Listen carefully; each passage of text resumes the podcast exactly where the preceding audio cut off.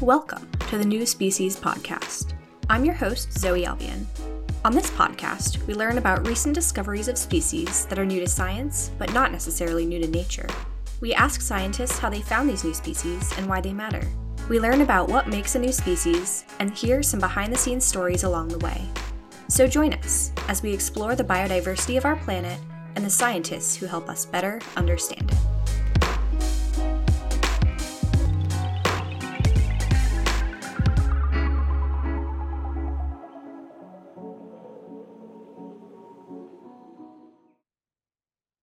Welcome to the New Species Podcast. I'm your host, Zoe Albion, and I'm here with Dr. Henrik Enghoff, Professor of Zoological Systematics and Zoogeography at the Natural History Museum of Denmark, University of Copenhagen. He's here today to tell me about his paper published in volume 918 of the European Journal of Taxonomy, in which he and his co authors describe a mountain of millipedes Welcome, Henrik. Thank you so much for coming on the podcast. Thank you very much. I'm pleased to be here. In your correspondence with me, you shared that over the years you have described 472 new species of millipedes and 22 new species of mushrooms. That's that's really impressive. Could you please share a little bit about yourself and your work? Yes. Well, as you said yourself, I'm at the Zoological Museum belonging to the Natural History Museum of Denmark, and I have been here for many, many years, more than 50 years actually. And uh, over this time, I have done a lot of research, including describing all these new species of millipedes, and in lately also of fungi.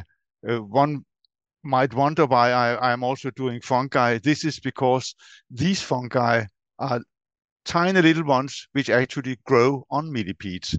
So everything is really about millipedes. And there's not a lot of people in the world who work on millipedes, uh, and there never has been. And that's one reason that we can still discover so many new species, uh, especially in the tropics. There are really mountains of them everywhere. And this is actually the 11th paper that you and your colleagues have written about this specific mountain range.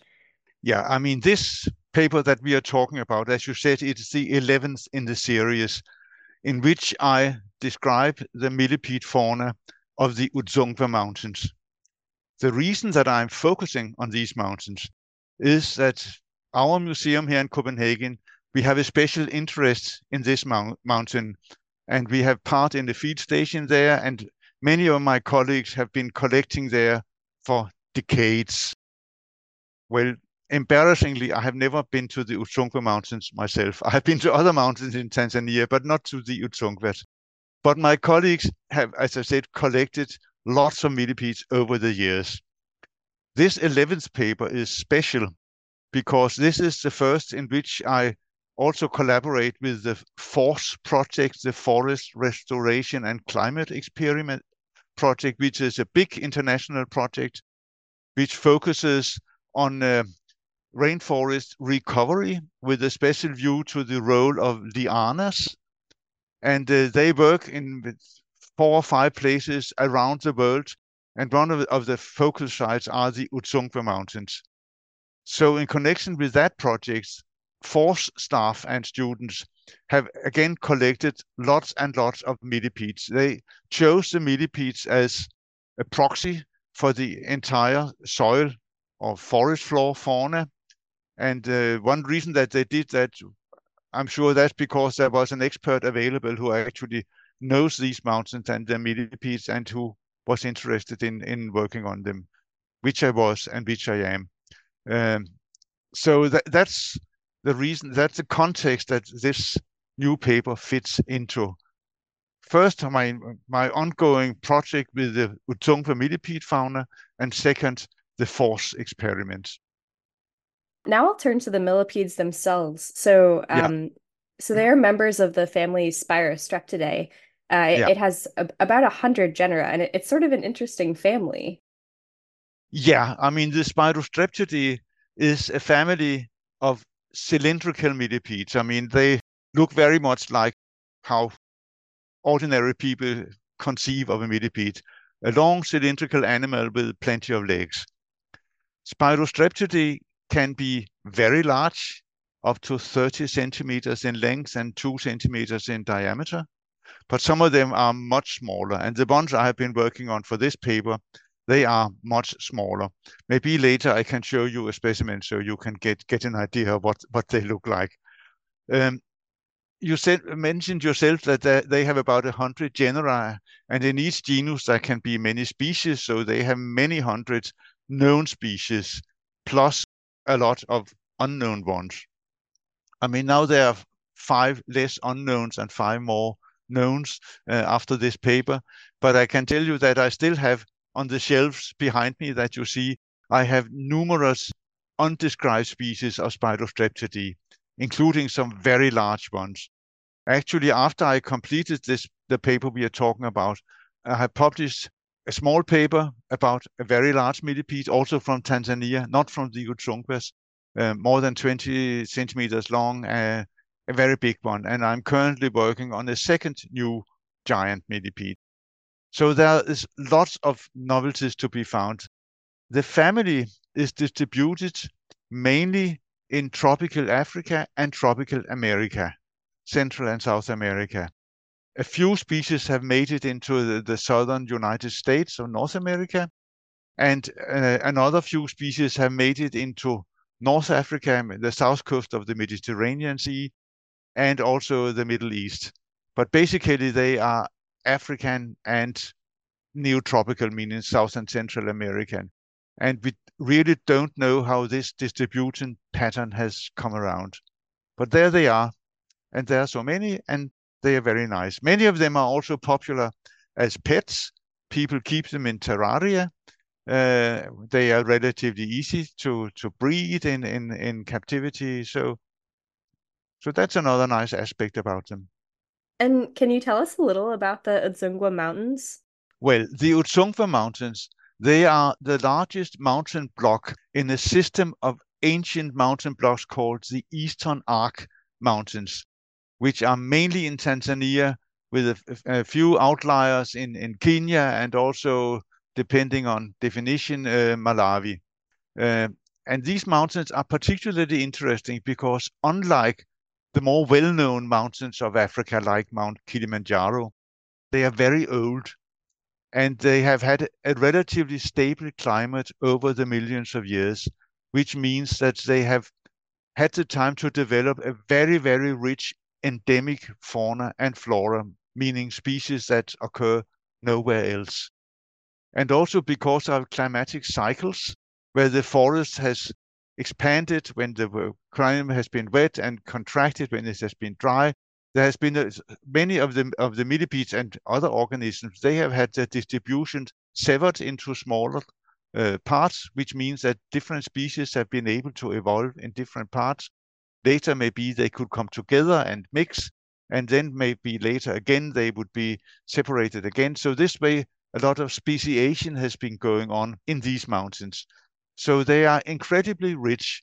Uh, and we are not only talking about millipedes, there are also lots of endemic plants. There are endemic mammals, including monkeys, birds, reptiles, frogs, toads, uh, what have you virtually everything people look at from these mountains consists very much of endemic species. So that's why they're interesting. And of course, because they are so rich, it's necessary to do something to protect them because it is such a rich and productive ecosystem. Of course, people also want to exploit it, which is naturally enough because they ha- have a lot of natural resources in terms of timber and, and uh, you can use them for agriculture and what have you. So one has to strike a balance between exploitation and preservation. And by studying the plants and animals of the mountains, we can give a, a better informed background for making choices which part of the mountains must be preserved, which part can be maybe be given up to commercial forestry or agriculture or, or other uses. And you spoke a little about FORCE before. They collected these millipedes. Can you talk a little bit more about uh, when and where these millipedes were collected and, and sort of what that process looks like? Yeah. Well, as I told you, I, I have not taken part in the collecting work myself, but uh, the FORCE people, they have I think they started in 2018 and they finished the collection activities in 21. Uh, so they have selected a number of plots in the Udzungwa Mountains uh, where they have well collected millipedes, but also done all other kinds of, of measurements of the trees, of the lianas, of the soil properties, and, and everything. So the FORCE project is, but it is a kind of a very big ecological study. And, an especially interesting thing they do, they study the influence of the lianas because it is an, a general observation that if you have a nice piece of primary rainforest, you cut it down for timber or whatever, and then after some time you leave it, and then a so-called secondary forest will develop. And this secondary fo forest will very often be a clutter of lianas, uh, almost impenetrable, uh, which means, and, and, that will hamper the regeneration of the proper rainforest. So the, in the FORCE experiments, they are, are trying to see what happens if we go in and manually remove the lianas. What will happen to the re regeneration of the forest? Uh, so that's one major object of the FORCE project. And uh, in order to get an idea of what's going on, not only with the trees themselves and the lianas themselves, they are also studying other things. And as I mentioned, they have chosen the millipedes as representing the forest floor and soil fauna. They are comparing the millipede uh, fauna in under these different treatments. And uh, well, I have got this big material of millipedes, several thousand specimens, which I have identified. Not, not only these five species, but many others which have not yet been published. So that's one side of it. That's my side of it. But other people in, in the FORCE, they are analyzing the millipedes occurrences from an ecological point of view. How many specimens, what stage were they in, uh, all depending on, on well, the treatment uh, with regard to lianas and, and many other parameters. I have no idea what the results of this study will be, but the analysis is ongoing.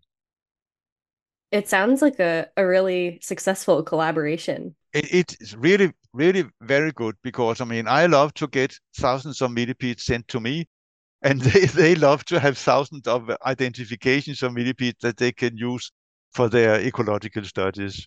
So it's it's very good, and uh, you can see the, the, this paper now has a lot of co-authors, uh, the one we are talking about.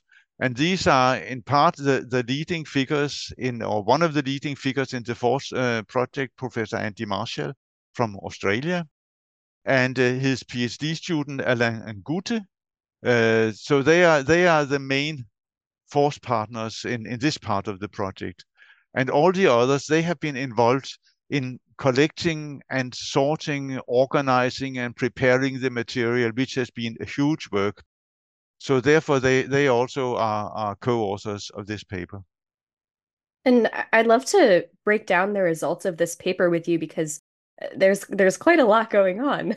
Um, it's a, it's a very exciting paper. Um, so so first you you redescribe a genus. Can you talk a little bit about that process? Yeah, I mean, three of the new species belong to a genus which was already known. You can't say that it was well known because until a few years ago, it was known from one species described not from the Udzungwa, but from the Uluguru Mountains, which is another of those blocks in the Eastern Arcs.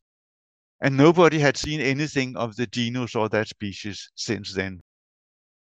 Then I got hold of some specimens which clearly belonged to the same genus, but it was an undescribed species. That was also material from the Uluguru Mountains. And together with a Tunisian colleague who is now working in Austria. It becomes very international. I described the second species in that genus and, so to say, redefined the genus. So when I found these new species from the Udzungwa, it was clear, well, here we have some new species of this genus, Attemsostreptus, which incidentally is named after one of the biggest millipede specialists of the world, Count Karl Attems, who also worked in Vienna. He was actually the pre pre pre pre predecessor of my colleague who originally came from Tunisia but who is now in Vienna. So it was clear that these three new species belonged to Attemsostreptus. So I wrote a description, and because there are now five species in the genus, I constructed an identification key. Identification keys, that's something that is really useful because, I mean, if anybody else is going to work on these millipedes, that will be the first thing they are looking for. Is there an identification key? Very often there isn't, but uh, now at least we have one for Attemsostreptus, and we have three more species. It's incredibly useful, and even for a, a person who does not study millipedes like myself, I, I really enjoy looking at the keys because it gives you, I think, an, a real appreciation for the work that you do and all of the little bits of morphology that you focus on.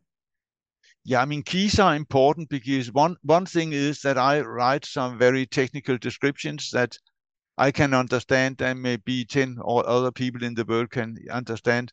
But uh, we also need our, want our results to be used more widely. I mean, if there will be another ecological project in the Udzungwas or elsewhere, it will be useful for, for people who are not specialists in millipedes themselves to have a means to to arrive at an identification or to realize that what they have found is probably another new species, which happens very frequently. And speaking of new species, you have five new species in this paper. Can you talk yeah. a little bit about that? Yeah, I mean, uh, there are these three new species of Attemsostreptus. Then there's one new species belonging to another genus, which is Lophostreptus magombera. And finally, there is a new species which also belongs to a new genus, Udzungwastreptus marianae. Um, and why did I erect a new genus? Well, the first thing you do when you find a new species, you try to fit it into an existing genus. Um, and quite often this, this is possible, but quite often it is not. And in the case of this Udzungwastreptus, I was so lucky that relatively recently, meaning in 1978, that's relatively recently in, in terms of millipede taxonomy, uh, a couple of French colleagues, they actually made a review of this entire group of spirostreptid millipedes, the ones that I call the trachystreptoform ones. And they defined the genera and they revised all the old species and they made a, quite a nice system and then when I found this little uh, species, I could see that it didn't fit in anywhere. I used the French key to genera and I ended up somewhere that which didn't fit anything. So I decided to create a new genus for this species. And well, it was natural to call it Udzungwastreptus because we are dealing with the Udzungwa Mountains. And streptus is, is a common ending of a name in this family, Spirostreptidae. I think streptus in, in Greek means something with, with it is spiraled or something like that. Uh, and this, this they often do. If you disturb them, they will often curl up in the spiral. So that makes sense. So a lot of genera in the family, they end with streptus, including the new one. I, I'd also really encourage people to take a look at the images in this paper because I, I think millipedes are beautiful and I think the pictures are are absolutely beautiful. Yeah, I mean, th there's there's one problem with with this this paper and many others, which means that I don't really have many images of the live specimens. In this, I actually have one, uh, this the first illustration in the paper. It shows a plastic tray with a selection of specimens collected in by the FORCE experiments, and there you can see what some of those millipedes actually look like in life. Uh, then there are also some photographs of uh, preserved specimens. Uh, for scientific use, millipedes are preserved in ethanol, and this way they they, they can keep for hundreds of years they will lose the colors but you can still look at them and you can dissect them and you can describe them even after a long time. I have been involved in the description of some new species of millipedes, not in this paper, but in others, uh, species which were collected more than 100 years ago, and nobody realized it was a new species. But then, together with, well, again, this colleague in Vienna, uh, we discovered, oh, this ancient specimen is an undescribed species. So we described it with a more than 100 years delay, you can say. But coming back to the illustrations in, in the paper we are talking about, most of them are scanning electron micrographs means images taken with a scanning electron microscope, which is a fabulous instrument. Uh, you can use it to depict surface structures at even very, very high magnifications. For, for my purpose, I haven't used very high magnifications, but the images are, are really nice. I like them too. And uh, I'm lucky to have access to a scanning electron microscope here in the museum. And I have used it so many times that now I am allowed to operate it myself. So I have spent many, many, many hours down in the basement with the scanning electron microscope, uh, making those images. So that's how, how these, these images have come along. And you can see that, that most of the images, they show rather obscure parts of the millipedes, especially the so-called gonopods.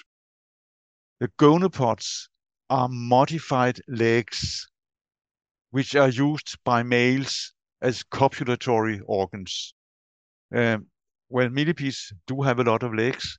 Um, in this group of millipedes, the eighth pair of legs in adult males are modified, so they don't look like legs at all they look very strange. And these are the gonopods. And the nice things about gonopods from the scientist's point of view is that they are very different between species.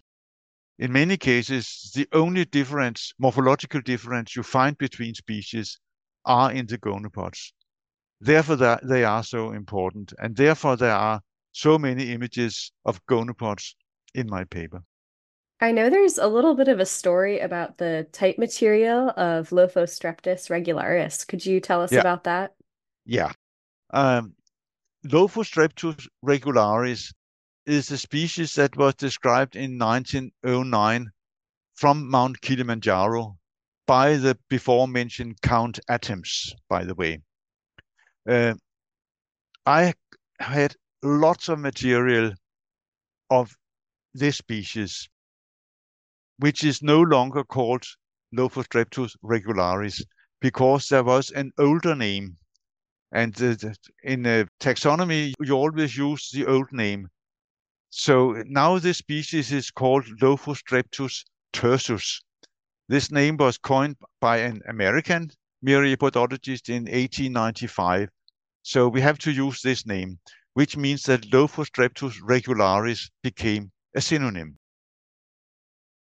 But in order to be absolutely sure, I requested the type material of Lophostreptus regularis, which uh, is distributed between three museums. There are some specimens in Vienna where Attems worked. There are a few specimens in Berlin, and there are a lot of specimens in Stockholm in Sweden because Attems's work was based on material from a Swedish expedition to Mount Kilimanjaro. So I requested this material and looked at it.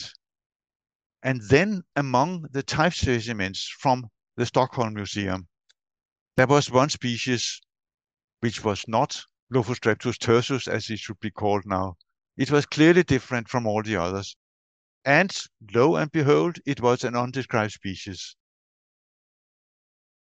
Furthermore, my colleague in Austria looked at some microscopic slides that Count Attems have made from specimens back in 1909 of, of gonopods, of course.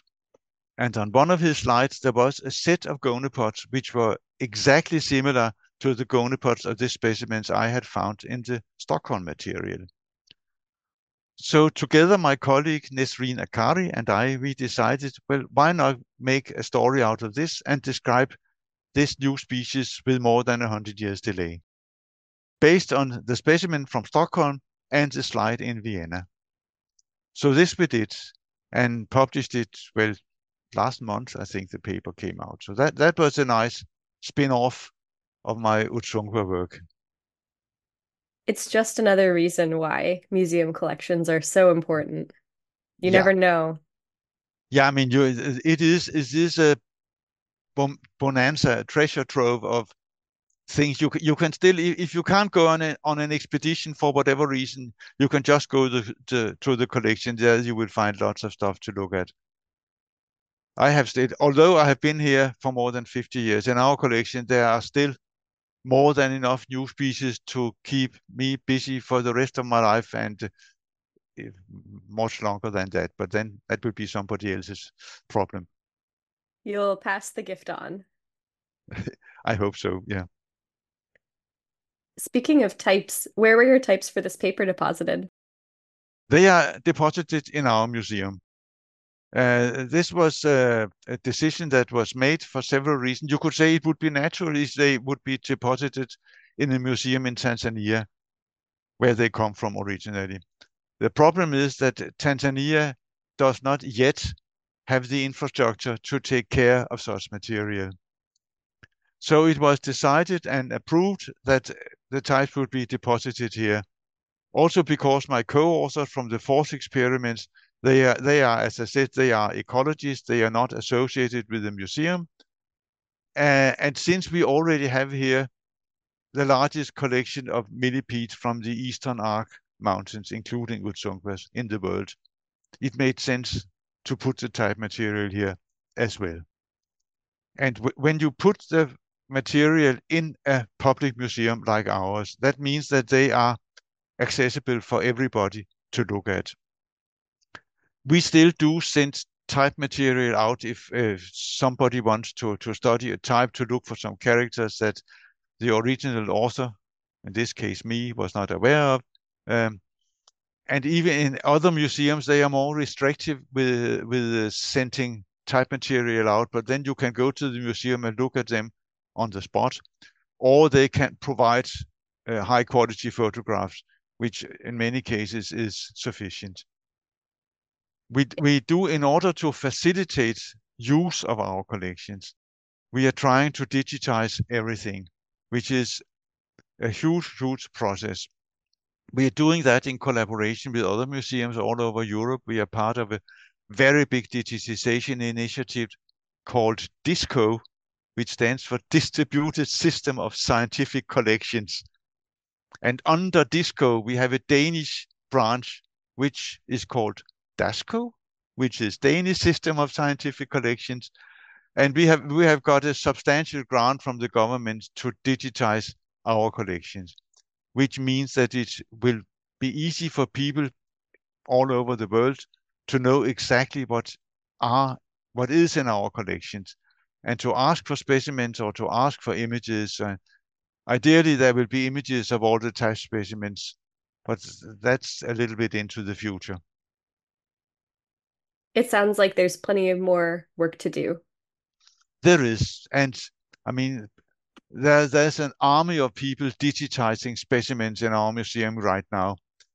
But we have more than 13 million specimens. So it takes some time it's quite a bit of work to do the description and the digitization and the the protection of all of the material as well. Uh, why do you think that species description is important and and why does your new species matter?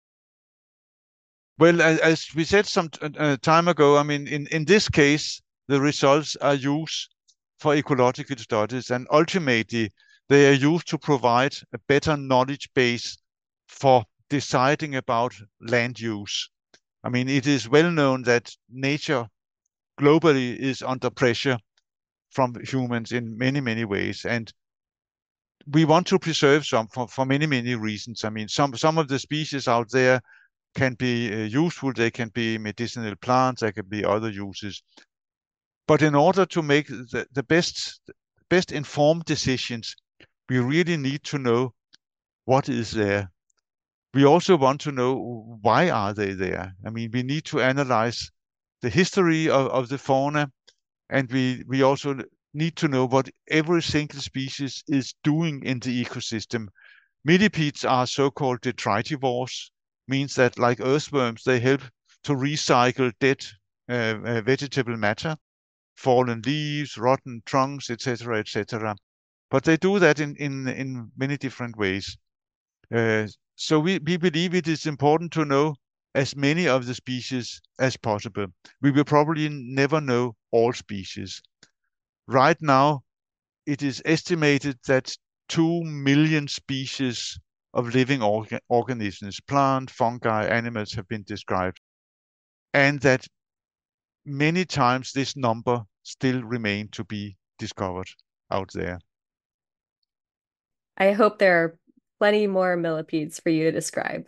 Yeah, yeah. Well, I, I'm already working on issue 12 in this series. That would be uh, four other new species belonging to a different family. So you're busy. I'm busy. and I like to be busy with, with this kind of work. That's wonderful. Well, uh, I'll certainly follow your papers and look forward to that 12th edition. Um, thank you so much for coming on the podcast. It's been a pleasure. It has indeed. And good luck with it. Henrik Enghoff's paper, A Mountain of Millipedes, number 11, The Trachystreptoform Spirostreptids of the Udzungwa Mountains, Tanzania, is in volume 918 of the European Journal of Taxonomy. See the episode details for an open access link to the paper and a transcript of this episode. The description also has several links of Henrik's other papers, which are recommended reading as well. To learn more about Henrik and his work, you can check out Project DiSSCo at www.dissco.edu, which aims to make Europe's natural history collections digitally available to all. Thanks for listening to this episode of the New Species Podcast. This podcast was created by Brian Patrick and is edited and produced by Zoe Albion. If you would like to support us, please consider subscribing to our Patreon at patreon.com slash newspeciespod. And if you'd like to get in touch with questions or feedback, please email us at newspeciespodcast at gmail.com.